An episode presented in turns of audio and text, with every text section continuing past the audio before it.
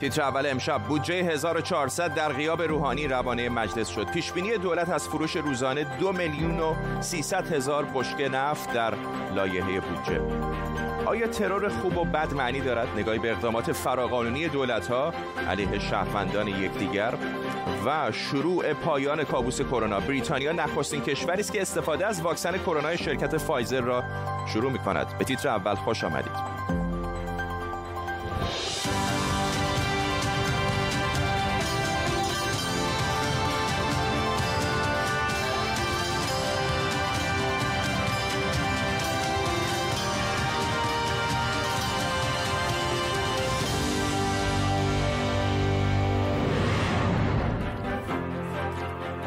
سلام به شما. مجلس ایران بررسی لایحه بودجه سال 1400 رو شروع کرده. بر اساس این لایحه دولت فرض کرده که سال آینده دو دهم میلیون بشکه نفت در روز بفروشه که البته در این باره اما و اگرهای زیادی مطرحه. بر اساس این لایحه دولت 319 هزار میلیارد تومان برای پرداخت حقوق و مزایای کارکنان و سایر هزینه هاش تصویب بودجه داره. حسین علی امیری معاون پارلمانی امروز بودجه پیشنهادی رو برای تصویب به مجلس داد.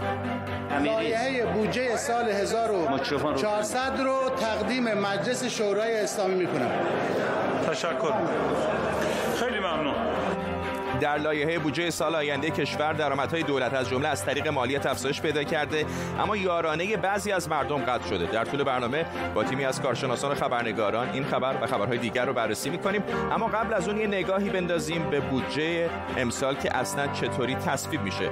جزئیات اولین لایحه بودجه قرن خورشیدی آینده و اولین بودجه که مجلس شورای اسلامی جدید اون رو بررسی می‌کنه امروز منتشر شد.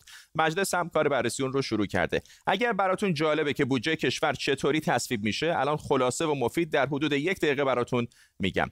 اول دولت بعد از تصویب در هیئت وزیران لایحه بودجه رو که ساختار اصلیش رو سازمان برنامه و بودجه تهیه کرده به مجلس شورای اسلامی فرسته توی مجلس هم نمایندگان ظرف ده روز و کمیسیون های تخصصی ظرف 15 روز اون رو بررسی می‌کنن و در نهایت یک کمیسیون تلفیق درست میشه. شامل اعضای کمیسیون بودجه و سه عضو کمیسیون های تخصصی که در یک مهلت 15 روزه بهش رسیدگی می‌کنن. بعد از یک مدت بالا و پایین کردن اعداد و ارقام بالاخره مصوبه کمیسیون یعنی کلیات بودجه میره به صحنه علنی برای تصویب نهایی. اگر به طور کلی کمیسیون اشکال اساسی داشته باشه تغییرات پیشنهادی برمیگرده به دولت برای اصلاح اگه دولت با کمیسیون تلفیق به توافق برسه که لایحه میره برای تصویب اگر نه که ممکنه مثل سال پیش دولت و مجلس دست به دامن رهبر بشن برای حل اختلاف و شورای نگهبان به جای مجلس اون رو تصویب بکنه. خب حالا فرض کنیم که اینجوری نشه و اختلاف اساسی مثل سال 98 پیش نیاد در این صورت بعد از تصویب کلیات در مجلس کار روی جزئیات شروع میشه و اگر هم تصویب نشه باز برمیگرده به کمیسیون تلفیق که باید ظرف 72 ساعت گزارش اصلاحیش رو به مجلس بده. در نهایت اگر مجلس جزئیات لایحه بودجه رو تصویب کرد لایحه میره به شورای نگهبان و اگر اونها هم تصویب کنن برمیگرده به مجلس تا رئیس مجلس اون رو برای اجرا به رئیس جمهوری ابلاغ کنه. اگر هم شورای نگهبان ایرادی بگیره که باز لایحه برمیگرده به مجلس و کمیسیون تلفیق برای اصلاح. احسان مهرابی روزنامه نگار از برلین با ماست. آقای مهرابی چه نکته جالبی جلب توجه کرد برای شما در بودجه سال 1400 این بودجه اولین بودجه ای هست که فروش نفت در داخل کشور در اون پیش بینی شده. یعنی در واقع این بیش از دو میلیون بشکه نفتی که پیش بینی شده برای سال آینده بیش از یک میلیونش باید در داخل کشور فروخته بشه. چون فروش نفتی که برای امسال پیش بینی شده یک میلیون بوده که اون هم به گفته مقامات سازمان برنامه بودجه حدود 700 هزار بشکه فروش رفته. و اگر مجلس با این پیشنهاد دولت موافقت نکنه عملا بخش عمده ای از درآمدهای پیش بینی شده دولت در بودجه بلا تکلیف میمونه. اختلاف دولت و مجلس البته محدود به این نیست و قبل از ارائه بودجه هم نمایندگان مجلس خط و نشان زیادی برای دولت کشیده بودن و اعلام کردن که به صور کلی قرار ساختار بودجه را به هم بریزن و اگر اینجور باشه قاعدتا مجلس باید کلیات لایحه بودجه رو رد بکنه. بجز موضوع فروش نفت ارز دولتی درآمد پیش بینی شده برای شرکت های دولتی از جمله موارد درگیری دولت و مجلس است. ممنونم از شما احسان مهرابی روزنامه نگار از برلین آلمان با ما. در حالی که مقامات دولتی و حکومتی ایران اسرائیل رو مسئول قتل محسن فخریزاده. معاون وزیر دفاع که روز جمعه در نزدیکی تهران ترور شد می‌دونن. حالا این سوال مطرح که با فرض اینکه این اتهام رو درست بدونیم آیا اسرائیل که حکومت ایران رو دشمن خودش می‌دونه؟ از لحاظ حقوقی حقوق بین الملل می‌تونه یک نفر رو توی کشور دیگه حذف کنه؟ همونطور که گفته شده اسرائیل بارها به طور غیر رسمی این کارو کرده که گاهی به تنش‌های دیپلماتیک هم منجر شده. منصور فرهنگ استاد روابط بین الملل در کالج بنینگتون از نیویورک و بیژن کیان کارشناس امنیت ملی از اورنج کانتی با ماست. با آقای فرهنگ شروع می‌کنم. آقای فرهنگ اصولا از نظر حقوق بین الملل چه مواقعی هست که می‌تونه توجیهی داشته باشه برای یک دولت که شهروند خودش یا شهروند یک کشور دیگر رو در یک کشور دیگر بکشه؟ در صورتی که بین دو کشور جنگ باشه. اگر ما به این قطع به عنوان یک امر انتظایی نگاه بکنیم. خیلی راحته که از نظر حقوقی اخلاقی و معنوی محکومش بکنیم. ولی واقعیت امر اینه که چهل و دو ساله بین ایران و اسرائیل تقابلی وجود داره که حتی به جنگ هم کشیده شده خصوصا در این یک دو سال اخیر استفاده از ابزار سایبری برای حمله های نظامی به یکدیگر کردن. بنابراین بسیاری از ناظرین این اقدام رو یک اقدام جنگی بهش نگاه می‌کنند و در اون چارچوب براش توجیه درست می‌کنن. این واقعیت امرینه که رو دو ساله. ایران موجودیت و مشروعیت اسرائیل رو زیر سوال برده. میگه سرطانیه که باید از منطقه حذف بشه. بنابراین ولی دو کشور رسما که در جنگ نیستن با هم. در جنگ به صورت رسمی با هم در جنگ نیستند ولی واقعیت اینه که هم ایران به اسرائیل و مقامات اسرائیلی حمله نظامی کرده هم از اون طرف. بله یک واقعیتی که در چارچوب و معیارهای عرفی روابط سازمان بین الملل نمی‌خونه. به همین دلیل هم است که ایران تنها کشوری در دنیاست که موجودیت اسرائیل رو زیر سوال میاره و نابودی اسرائیل رو هدف سیاست خارجی خودش می‌دونه. این جنگ به معنای عرفی نیست ولی از جهت احساس و سیاست دو کشور میشه اون رو به عنوان یک جنگ تعریفش کرد. آقای کیان در خود آمریکا هم اختلاف نظرهایی وجود داره در مورد اقدامات این چنینی. حتی در دولت قبلی آمریکا وقتی اقدامات مشابه صورت گرفت اون موقع هم طبیعتا اسرائیل مسئولیتش رو قبول نکرد ولی دولت پیشین آمریکا متهم کرد. باور شما چه هستش؟ آیا توجیهی داره که یک فرد رو در یک دولت مستقر دیگر در یک کشور دیگر یک دولت دیگر بخواد بکشه؟ ببینید آقای فاطمی من فکر کنم که آقای فرزاد فکر کنم که اگر بحث رو غالبش رو در یک پیشفرض قرار بدیم که بله این حتما کار اسرائیل هست و اصولا سوال شما بحث رو به جایی میکشاند که من می‌خوام بحث دیگری رو باز بکنم. و اون اینه که ببینید عملیاتی نظیر این احتیاج به کسب اطلاعات در طول مدت بسیار طولانی داره. و هماهنگی بسیار دقیق از داخل. بنابراین سوالی که اینجا بایستی مطرح بشه به نظر من از دید من رو پرسیدید این هست که چقدر همکاری اطلاعاتی از داخل یعنی کسانی که از منافذ امنیتی جمهوری اسلامی استفاده می‌کنن و این رو به عنوان یک اهرم در اختیار می‌گیرن. اگر تطبیق منافعی وجود داره ممکنه تصادفی باشه و ممکنه که حتی طراحی شده باشه. ولی سوال اینجاست که چقدر از این عملیات از داخل هدایت شده از داخل حمایت شده و چقدرش از خارج ازش استقبال شده یا اینکه حتی ممکنه طراحی اون در خارج صورت گرفته باشه. بنابراین اون چیزی که مطرح اینجا هست شناخت ضعف امنیتی و سیستم های امنیتی جمهوری اسلامیه نظر من جمهوری اسلامی به جای اینکه بگوید ما انتقام سختی خواهیم گرفت بایستی این آبکش امنیتی خودشون رو به طریقی ترمیم بکنن که چنین اتفاقاتی به این سادگی نتواند در آنجا بیفتد البته هر کشوری منافع خودش رو اول دنبال می‌کنه و هر بله. نوع تبلیغاتی رو در زمینه منافع خودش انجام میده. آقای حالا بحث خود ایران رو بذاریم کنار به حال سرویس اطلاعاتی اسرائیل هم یکی از پیچیده ترین سرویس های اطلاعاتی دنیا هست در کنار کشورهای مثل ایالات متحده و روسیه یکی از پیچیده ترین سرویس های اطلاعاتی دنیا رو داره. اصولا می‌خوام اینو ازتون بپرسم اما که به حال فقط هم ایران نبوده. اگر به یاد داشته باشید چند سال پیش در امارات هم یکی دیگر از اعضای حماس رو متهم شد اسرائیل که کشته با پاسپورت های گذرنامه های اروپایی که حتی اینجا در اروپا هم جنجالی به پا کرد. می‌خوام اینو ازتون بپرسم که آیا به نظر شما توجیه حقوقی داره که یک کشوری می‌خواد اسرائیل باشه می‌خواد ایران باشه می‌خواد ایالات متحده باشه بدون روند غذایی و بدون اینکه در جنگ باشه با یک کشور دیگه کسی رو در یک کشور دیگری بکشه. من نظر حقوقی ندارم در این زمینه ولی نظر کلی ناظران برای این عقیده هستند که اصولا تروریسم مردود است. شما نمی‌توانید تروریسم رو در یک جا توجیه کنید و در جای دیگه تطبیق بکنید. تروریسم مردوده. یعنی به طور کلی همطور که آقای دکتر فرهنگ به درستی تشریح کردن در جنگ اتفاقاتی که میافتد دلایل خاص جنگی دارد و در تخاصم قوانین خودش رو داره. که اون هم البته قوانین داره. یعنی اگر اون قوانین رعایت نشه به قتل عام و چیزهای شبیه اون متهم خواهند شد. ولی به طور کلی بازم میگم اینکه ما بحث رو از اینجا شروع بکنیم که آیا درست است که این کار یک کشور خارجی انجام بدهد؟ این پیشفرض رو قبول کردیم که کشور خارجی این کار رو انجام داده در حالی که ببینید در ایران یک تضاد بسیار بسیار فاحشی وجود داره بین خانواده ها خانواده خامنه ای خانواده لاریجانی آقای قالیباف آقای شمخانی آقای باغری رئیس سابق سازمان انرژی اتمی. اینها تضاد منافع داخلی بین وزارت اطلاعات و اطلاعات سپاه.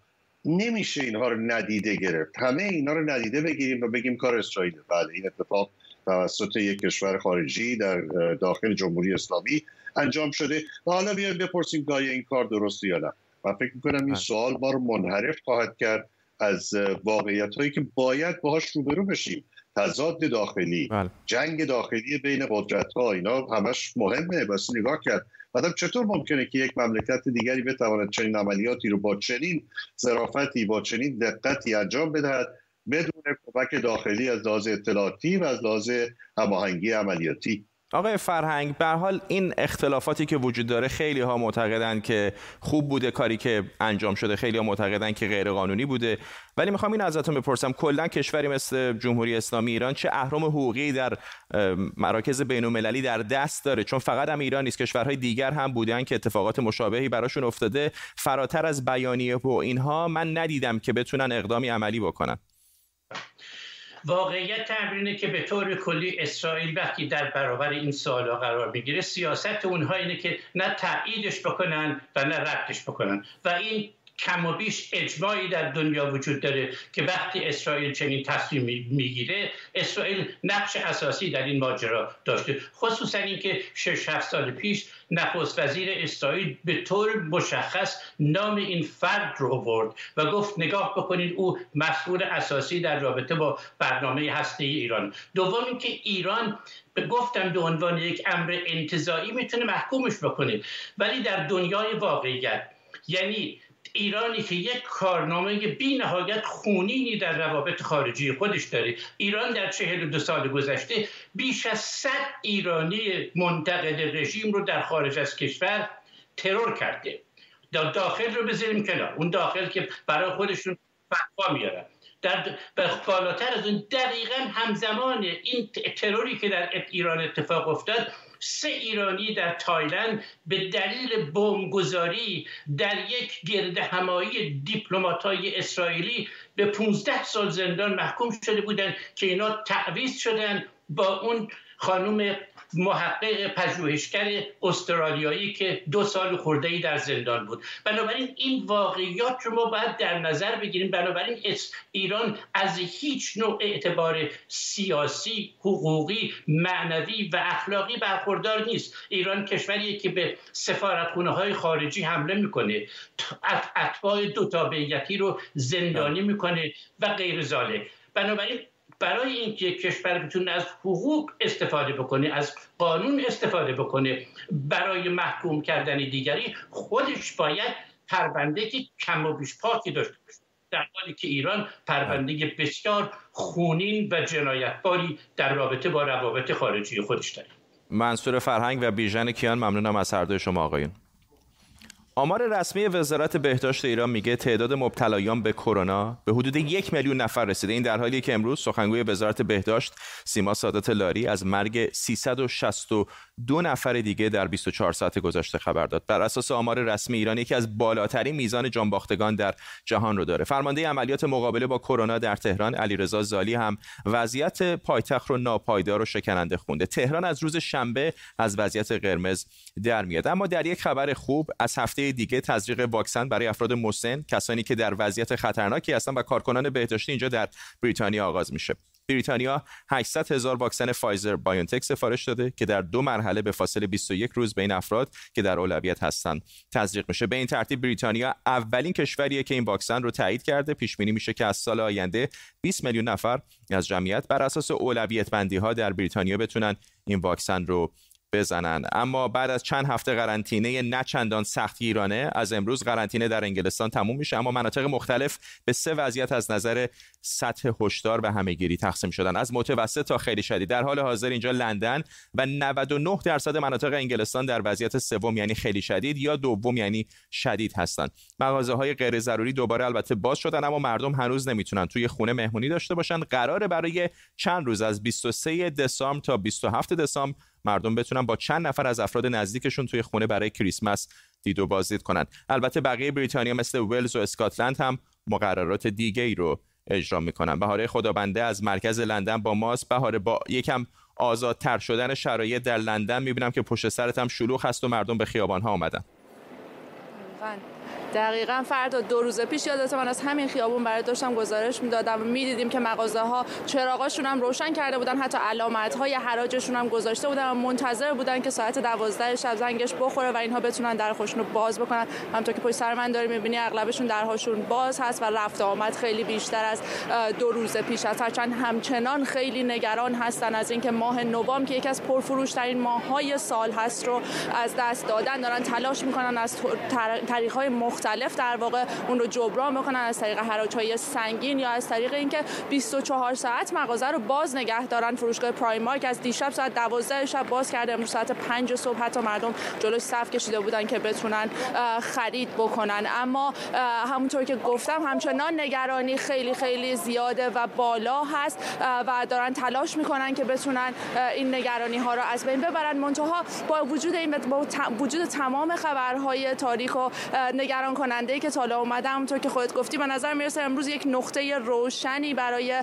مردم بریتانیا خبرش رسیده. اینکه واکسن قرار هست که از هفته دیگه همین یعنی چند روز آینده وارد بریتانیا بشه. هفته اول قرار هست که 800 هزار نفر از کسانی که سالمند هستن یا کسانی که در بیمارستان ها کار می‌کنن این واکسن رو دریافت بکنن. بنابراین امید میره که همین الان بوریس جانسون هم اتفاقا داره سخنرانی می‌کنه. ما که با شما صحبت می‌کنیم و داره تلاش می‌کنه مردم رو قانع بکنه که با سیستم جدید درجه بندی و محدودیت هایی که معرفی کرده کنار بیان. با توجه به اینکه واکسن بالاخره داره می‌رسه. امید میده که تا آخر فصل بهار و اوایل فصل تابستون بتونن که از پس ویروس کرونا در نهایت بر بیان. کم بیش به حال دلایلی وجود داره برای مردم تا خوشحالی بکنن. پشت سر تو هم دو نفر رو دیدیم که اتفاقا خرسند بودن نمی‌دونم به خاطر واکسن بود یا آزادتر شدن شرایط اینجا در لندن. پروفسور شهرام کردستی استاد و مدیر گروه ایمنی شناسی سرطان کینگز کالج لندن هم از همین شهر با ماست. آقای کردستی به نظر میاد که یک روزنه امیدی داره دیده میشه در ته این تونل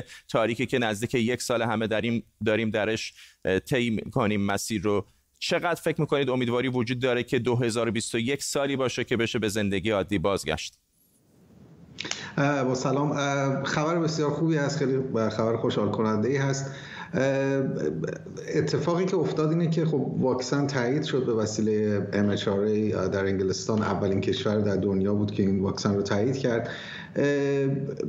مشکل یا سختی کار حالا این هست که چجوری این واکسن زده بشه برای چه گروه های اول شروع بشه و دسترسی به واکسن. کل واکسنی که دولت انگلیس سفارش داده بوده 20 میلیون واکسن هست. ببخشید 10 میلیون واکسن از این نوع واکسن هست. امید داشتن که واکسن آکسفورد هم بعد از این وارد بازار بشه که مشکلاتی پیش اومد توی ارزیابیش و این مقدار تاخیر داره. حدود 20 میلیون نفر رو می‌تونن اینها واکسینه بکنن که اینو می‌خوام ازتون بپرسم. همین 20 میلیون نفر اگه واکسینه بشن در جای مثل بریتانیا آیا میشه به زندگی عادی بازگشت؟ با توجه به اینکه می‌دونیم بالاخره کودکان کمتر به این بیماری مبتلا میشن. کسانی که سن پایینتری دارن اگر هم مبتلا بشن خیلی خطرناک نیست براشون. می‌خوام به اینو بپرسم که اگر کسانی که در معرض خطر جدی هستن واکسینه بشن آیا جامعه به حالت عادی می‌تونه برگرده؟ تا حدودی نه به طور کامل چیزی بیش از 50 درصد جمعیت رو انتظار داریم که مبتلا واکسن واکسینه بشن تا بتونیم بگیم که خب حالا دیگه خیالمون راحته. اما خب خیلی خیلی وضعیت بهتر خواهد شد. و همونطور که گفتم از الان دیگه به بعد با اومدن این واکسن ها احتمالا تا دو سه ماه دیگه واکسن آکسفورد هم میاد. واکسن مدرنا هم همینطور. با اومدن این واکسن ها حالا چالش به خصوص در مورد این واکسن اولیه که واکسن فایزر هست نگهداری اون در زیر صفر در منفی 80 درجه کار مشکلی هست. زنجیره که باید این واکسن ها منتقل بشن تولید اون که محدود هست رسوندنش به دست همه کشورها. چون تا وقتی همه کشورها جمعیت قابل توجهی از دنیا واکسینه نشن این بحران پایان یافته نیست. بنابراین باید کشورها دست به دست هم بدن با هم همکاری بکنن.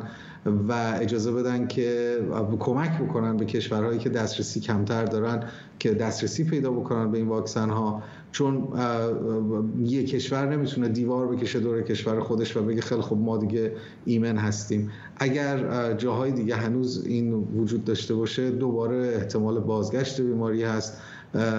و این چلنج یا مشکلی هست که در یک سال آینده حداقل اگه نگیم دو سال آینده گریبانگیر جامعه بشری خواهد بود. پروفسور شهرام کردستی از لندن ممنونم از شما.